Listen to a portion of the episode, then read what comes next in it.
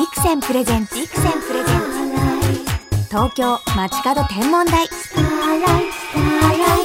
篠原智恵がお送りしています。ビクセンプレゼンツ東京街角天文台。ここで本日の空ゲストをご紹介しましょう。星空を描き星空を映し、そして星空を伝える空マイスター、空アーティストの加賀谷さんです。よろしくお願いします。こんばんは。どうぞよろしくお願いします。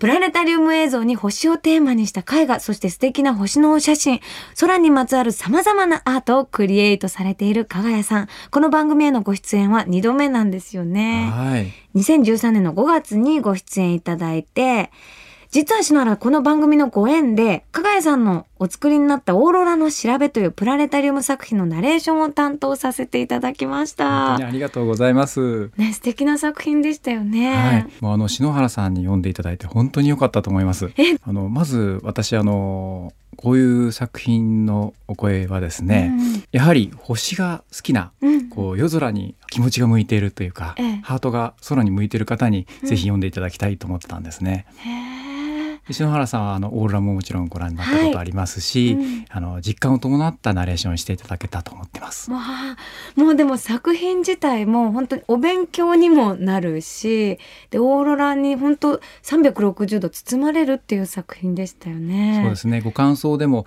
あの篠原さんの優しい声に癒されたとか、えーそういった声がたくさん寄せられてます。もう作品自体に加賀谷さんの色があるという印象だったんですけれども作るの大変でしたかやっぱり。そうですね3年ぐらいかけて作りました。ええはい。実写がかなり使われてるんですけれども、ええ自分であのオーロラを撮影に行ったんです。どちらまで？アラスカとかアイスランドに行きました。でも100%出会えるわけではないですよね。そうですね。まず晴れないと見られないんですうね。晴れたとしてもたまたまオーロラが出るタイミングに合わないと見られない。うんうん。であの特にあの激しいオーロラを狙っていたんですけれども、うん。そういったオーロラはめったに出ないのでえじーっと待つ必要があるんですね。でも根気よくずっと待って。そうですね。気温がだいたいマイナス25度ぐらいあるんですけれども。寒い。どうやって乗り越えてるんですか、もうその雪原の中でですね、うんひたすら耐えながら待つんですね。うんでこれちょっと温まろうと思って、うんえーロッジとかにこう入ってるとその間にもしかしたらオーロラが出るかもしれない、いつ現れるかわからないんですね。うんうんですのでまあじっとずっと待つ必要がある本当に忍耐でしたね。じゃあオーロラに必要なのはこう運と忍耐っていう感じでしょうかね。そうですねもうあのチャンスを逃さないためにはじっとひたすら待つやっぱり必要があったと思います。そして加賀谷さんといえばツイッターなどでも発信されているお写真も素敵なんですがよく私もリツイートしますけどしょこたんもリツイートしたり朝倉大輔さんもリツイートしたり芸能界でも加賀谷さんファンがすごくたくさんいるんですよ。嬉しいですね本当に嬉しいです。本当にこれぞ今見たい星空っていうのを加賀谷さんがこう写真撮って解説してくださるので空がある空ボーイにはとても助かってますね。ああ嬉しいですね星空を楽しむのにですねやっぱり一番大切なのはタイミングなんじゃないかと思うんですね。えまあ、いつでもこう、まあ、星は輝いているんですけれども、うん特にここを見てほしいっていうタイミングがあるんですね。うん今見るとこれが見えます。ーうんえー今まさにこのタイミングですっていうのをどんどんお知らせしたいでそこにはあのツイッターっていうのが本当にあの、まあ、リアルタイムでうんお知らせできますので、今日ですとか今ですっていうのがすごくあの伝えやすくてあのいいと思います。ぜひね、ツイッターやってる方は、かがやさんフォローするとね、星空が倍楽しめるので、チェックしていただきたいと思います。最近どんなものを撮影されてますか？最近はあの割と身近な日本で見られるものを追いかけてます。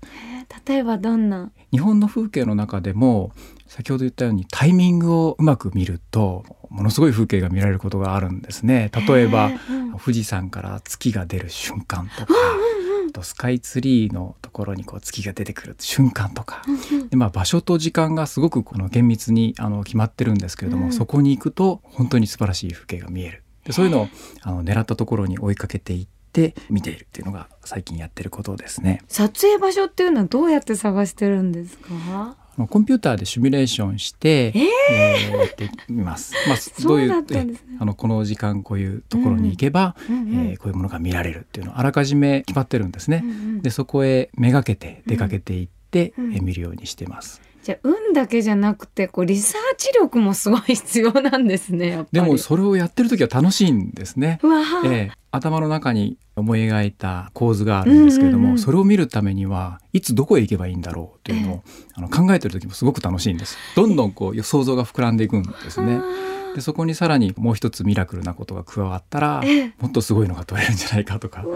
星空はどんどん移り変わっていきますので、うん一生に一度しかその同じ情景っていうのは見られないんですね。うんであの普段私たちが何気なく過ごしている時間っていうのは1秒1秒過ぎていきますけども、ええそういった瞬間っていうのは本当にその1秒1秒が宇宙の中で進んでいるその1秒今しかない1秒私が生きてるんだなっていうのを見た目でもうあの感じることができるそういう瞬間だと思うんですね。うんその瞬間にどうしても立ち会えないっていう私たちのこう見たい瞬間を加賀谷さんが写真に捉えてくださるのであ今この同じ日本でこの景色を見てるんだなっていう喜びを映してくれてるのが加賀谷さんの写真かなあ嬉しいですね。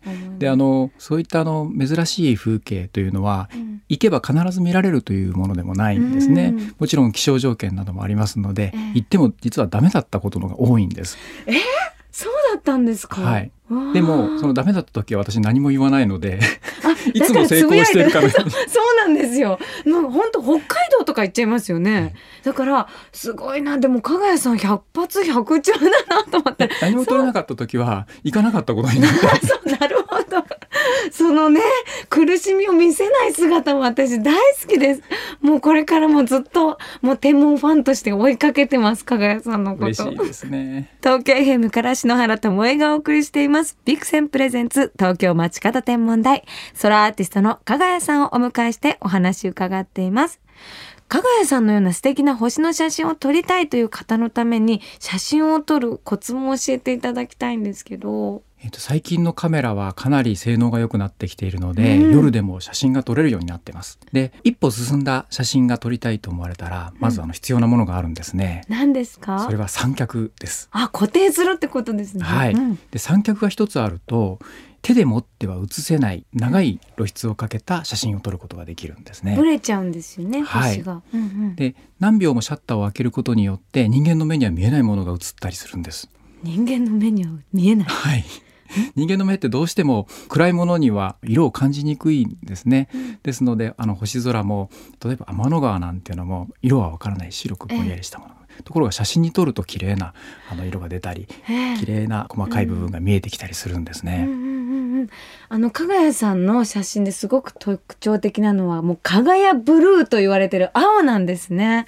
で星空を暗闇じゃなくて青色なんだっていう風に教えてくれるのが加賀谷さんの写真なんですよね。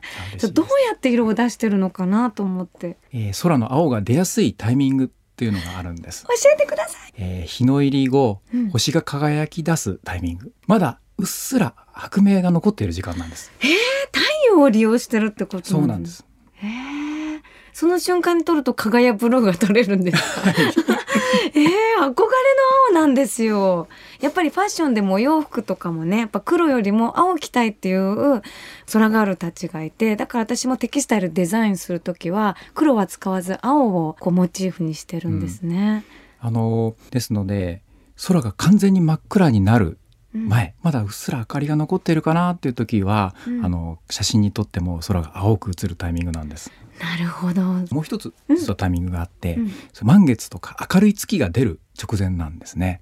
満月がどうして出る前あなんですか？のやはりあの月も明るいので、うん。えー空を照らしてるんですね。ええ。ですのであの青空と同じようにあの写真に撮ると青く映るんです。なるほど。太陽の光や月の光をこう力にしてはい。淡くするということなんはいですね、そうなんです。コツをね簡単に教えてくださるのも大サービスですねビクセンさんとコラボしてナイトフォトグラフという企画も進行しているということなんですがこれはどういうものなんですか？これはですね普段割ともう昼間写真撮る方多いと思うんですけども、うん。じゃあそのカメラを使って夜暗がりで写真を撮ってみようという、そうするといろんなものが撮れるんですね。うんうん。でしかもあの普段見慣れてない人間の目では見えないような、うん。えー不思議な、えー景色が撮れるので幻想的な景色が撮れるので、まあそれをお勧めしていこうという、えー企画です。星の写真って難しいっていうイメージがありますけれども意外にね覚えることってシンプルでその技を覚えるだけで素敵なものが撮れるんだよっていうことにつながりますよね。はいとはいえあまり簡単ではないんですね。ごめんなさい真逆のこと言いましたいやいやね。そのあの簡単ではない部分が逆に面白かったりもするんです。でその何度も失敗したり、うんあの今度はこうしてみようっていう工夫をする余地があるんですね。うんうんうんですのでとてもあの興味深いというかあのチャレンジするものとしてはすごく楽しみが増えていくんじゃないかなと思いますね。例えばそれが花火だったり、うんえー雷だったり、うんうんえーまあ、星はもちろんのこと、えええーいろんなものに挑戦してみたら面白いんじゃないかなと思います。星の写真って私うまくいっても嬉しいけどうまくいかなくても楽しいんですよねやっぱり目の前に星空があるからえだから何度も挑戦しようって気持ちになるのがカメラの楽しさなのかなとも思います。やっぱりそうやって工夫したり、うんうんあのまあ、失敗したことに対してあじゃあどうすればいいのかなっていうのを考えたりするところが、あの逆に面白い。で当たり前のように想像通りのものができても実はあまり面白くないんですよね。だからそこの予想外の失敗とか予想外にうまくいったとか、えええーそういったところを私も撮っててすごく楽しい部分ですしそういったところをあの皆さんにも味わってほしいと思いますね。もうデザインは本当無限大という感じですよね。はいあと私も加賀谷さんの写真の大ファンなんですけれども今年星月夜への招待という本が発売されたんですよね。もうね素敵な写真がたくさんあるんですけれども私はねあの11ページにある一本の木と天の川が写ってるこう夜空がねちょっと紫ブルーみたいになっている写真が大好きで。えーそううわあそう嬉しいですね。あの実はその写真一番好きだと言ってくださったのは、うん。あの篠原さんとあと私の母親なんです。どうしてですか？す。一緒ですか、はい。それであのまああのその写真が一番いいというので私それをプリントして、あの実家に送って今飾ってもらってます。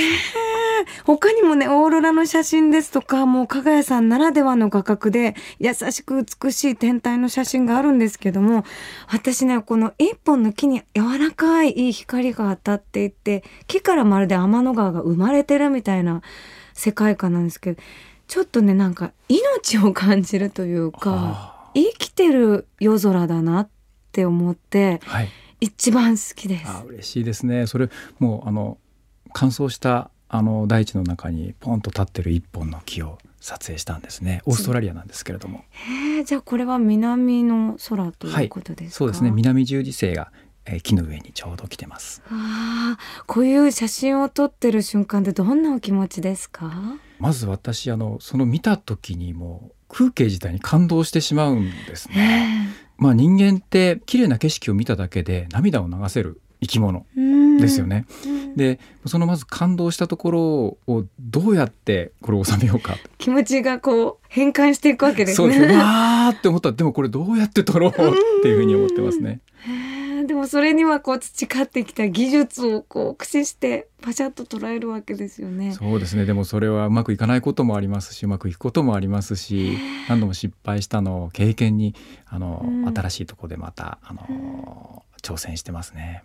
ちなみにこの発売されている星月夜への招待の中で加賀谷さんが好きなお写真はどれですか？私はですね、うんこの写真集を出すって急に決まったんですよ。ええ。でで去年の今頃は全くその気配すらなくてですね、うんうん。今年になってから、うん。えーこれを出すということが決まって、えで慌ててあの私が今まで撮った写真の中でそのセレクトをしてですね この写真集にするんだったらもっといっぱい撮らなきゃと思って、うん特に表紙にする写真がないよと思ってたんですね。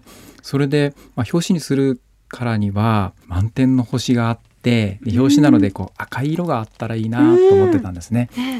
じゃあそれはないから撮りに行こうと。ええ思いまして、えー急遽ニュージーランドまで行って、うん。でできれば満天の星とオーロラの赤い色を撮りたいええ。と思って行ったんです。この地上から溢れてる赤色はオーロラなんですか？はい、もうね紫と青とあと優しい緑から天の川がふわーっともう表紙で心をわしづかみにする作品ですよね。でこのオーロラは普通アラスカとかアイスランドとかうん北半球に見に行きますよね。えで北半球の空はもちろん綺麗なんですけれども天の川の濃い部分っていうのは南半球にあるんですよ。えそれで、えー天の川の濃い部分とうんオーロラを同時に撮るためには南半球のオーロラを撮りに行かなければいけない。えええノーザンライツじゃなくてサザンライツを撮りに行かなければいけないるほどなるほど。で、えー出かけに行ってでで実はニュージーランドでオーロラが見られるタイミングっていうのは一月のうち1日か2日しかないんです。かなり限定されてますね。でそれを狙って何日間も予定を組んでいったんですが、うん実は初日に見られてしまったんですね。もう呼ばれてましたね。それであのそれをできれば水面に映したいっていううん絵を日本にえーから出かける時からもう頭の中に考えていたので、えーその場所に待ち構えてでこの写真を撮れたんです。こう水面にも違うフィルターがかかってね柔らかい光になってますね。なので想像してたものがパッチリ撮れた、えでしかも写真集に間に合ったっていうので この表紙が一番好きな写真ですね。やっぱ星空を愛してると奇跡がね訪れるんですよね。ちなみにもう2015年も終わりに近づいてますが来年はどんな空計画立てていらっしゃるんでしょうか？えー、と今年の年末から来年の頭にかけて地球の裏側まで行って星空を撮ってくる予定です。えどちらですか？えー南米に行ってきます。南米って星空どうなんでしょう？えとても綺麗な天の川が見えてえパタゴニアとウユニ塩湖っていうところを回ってくるんですが、ウユニ塩湖ってこう水面がねまるでガラスみたいにね映るっていう。はい、鏡のようになった水面に天の川が映るので、うんまあ、ただでさえ綺麗な満天の天の川が倍になってる。はい、えどれくらい旅される予定なんですか？と1ヶ月弱ですね。じゃあ日本を離れてはい、星空を探しに行くのですね。だから年越しは地球の裏側で でも加賀谷さんの素敵なところはその情報をツイッターでこうどんどんね伝えてくれるんですよね。あれはどうしてなんですか？自分がだけで体験するのがもったいないうんと思うんですね。今起こっていることを、うんうんえーできるだけ多くの人に共感してほしいと思っうんうんて、えーうんツイッターをやってます。そういうなんかリアルタイムで情報をくださるのであ加賀谷さんがこんな素敵な瞬間見てるなら私たちも体験できるなら見なきゃと思ってなんか夜空をすぐ見たくなる衝動をくれます。嬉しいですね。私よく真夜中にそれこそ3時とか4時とかにね、ええあのツイッターでつぶやくこともあるんですけども、ええそれにもたくさんのあのお答えをいただいて、あみんなこんなに起きて夜一緒にね みんなで一緒に星を今の星を見てるんだってとっても嬉しい気分になりますね。手をつないでるような気持ちにもなります本ね。当にそうですね。いや加賀谷さんが本当になんか星しるべそのものになってるなって本当に思いま。すね。さて改めてもう一度紹介させていただきますが加賀谷さんと篠原のコラボレーションしましたプラネタリウムオーロラの調べただいま絶賛上映中です。東京では多摩六都科学館府中市郷土の森博物館で上映中です。そして加賀谷さん、多摩六都科学館では写真展オーロラと星座の世界も1月7日まで開催してるんですよね。はい、大きなパネルとか大迫力のパネルで展示してますので、ぜひねあのご覧いただきたいと思います。これはどんな写真なんですか？オーロラの調べを制作中に、うん。あの撮影したもの、えーもありますし、ええ。その他世界中を取り歩いた、えー星空の写真が展示されてます。わあ、本当ね、加賀谷さんのね、作品って見てるだけなんだけど、パワーと癒しと、このお人柄がね、本当写真に写ってるんですよね。ぜひ眺めてね、癒されていただきたいと思います。さて、加賀谷さんとお話ししてきましたが、もうお時間となってしまいました。最後にこの番組をお聞きの空がある空ボーイに一言メッセージをいただいてもよろしいですか？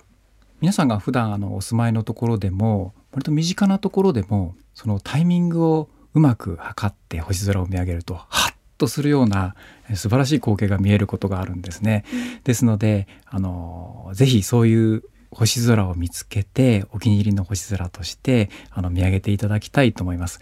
で私もまあツイッターとかでね、うんあのそのタイミングできれば、えー今星空を見上げたらこういうものが見えますよとか、うんえーそういったものであの少しでもお力になれたらと思います。いや、本当に空がある空ボーイ、そして天体カメラマンの憧れだと思うんですよ。いや、もうずっと大好きですよ。もう天体仲間でいましょうね。本当にそうですね。なもうあの好きでいればもうずっとずっと続いていくのかなっていう気もします。ねえ今日お話聞いて、加賀谷さんみたいに空を愛し続けると、なんか空運もつくんだなっていうことが、なんか今日証明されてたなっていうふうに思いました。多分です。運というかですね、数が多いので。当たってるのも多く見えるけれども 外れも多い、そうだったんですね。はい、ずーっとやってますんで、はい、これからも追いかけ続けてください。はい私たちもずっとファンでいます。本日のゲスト、ソラアーティストのかがやさんでした。どうもありがとうございました。ありがとうございました。お体に気をつけて。はいオリオン座が輝けば冬の帰り道はちっとも寂しくないただいまとドアを開けるまでちゃんと見守っていてくれるありがとうオリオン星空を眺めよう天体望遠鏡のビクセンビクセンプレゼンツ東京街角天文台。まもなくお別れです。本日はソラアーティストのかがやさんにお越しいただきましたが、この前かがやさんと一緒に多摩六都科学館の写真展一緒に行ったんですけれども、会場なんと写真撮り放題なんですよね。ですから篠原も、こう写真撮って携帯の待ち受けとかに してるんですけれども、そういう届かない夜空を私たちの手元に届けてくれるのが、かがやさんの喜びでもある。こう、嬉しさを分け合ってるんですよね。多摩六都科学館の写真展は1月7日までです。デートにもいいし、家族とね、プラネタリウム見に行ってもおすすめなので、ぜひ足を運んでみてくださいね。かがやさん、今月、あ、今月末には、南、南米に行くって言ってましたね。もうね、心配なんですよ、体が。だから気をつけてボンボヤージュなさってくださいね。来週は一緒にかがやさんのプラネタリウムを見た朝倉大輔さんが登場しますよ。お楽しみに。それでは篠原から今夜の星空インフォメーションお届けしましょう。空がすっかり暗くなった夜6時過ぎ、東の地平線からは冬の星座の代表選手、オリオン座が昇ってきています。オリオン座といえば二つの明るい一等星、そして綺麗に並んだ三つ星が特徴的ですよね。二つの一等星は日本では源平合戦の旗の色にちなんで赤色のベテルギウスが平家星、白色のリゲルが源氏星とも呼ばれています。そして三つの二等星が綺麗に並んだ三つ星は夜空でとても目立つので古くからいろいろな名前で呼ばれてきたようです。三つの連なる星と書いて、三面星やシンプルに三星。真ん中の星を息子、両脇の星をお父さんとお母さんに見立てて、親子星や高校星といった名前もあるんですね。他にもお団子のように見えるので、みたらし星なんていう可愛い呼び呼び名もあるそうなんですけれども、言葉遊びで、オリオン三つ星、親子星とかね、遊べてね、遊びながら覚えられそうですよね。まあ、2015年的には、今年の流行語、トリプルスリー星っていうのもね、ちょうどいいかななんて思いますよね。ちょうどこうなぞって覚えてあげると、あ、こう並んでるんだっていうのがね、実感できますし、こう私は四角になごなぞった後にこう三つになぞって、やっぱりこう、雅楽のこう、鼓に似てるなっていうのも日本人らしい覚え方だなと思いますね。年末の雰囲気漂ってきました。あったかい格好で星空ウォッチング楽しんでくださいね。それでは素敵な星空ライフをお過ごしください。東京 FM ビクセンプレゼンツ東京街角天文台。ここまでの相手は篠原智恵でした。また来週のこの時間、星とともにお会いしましょう。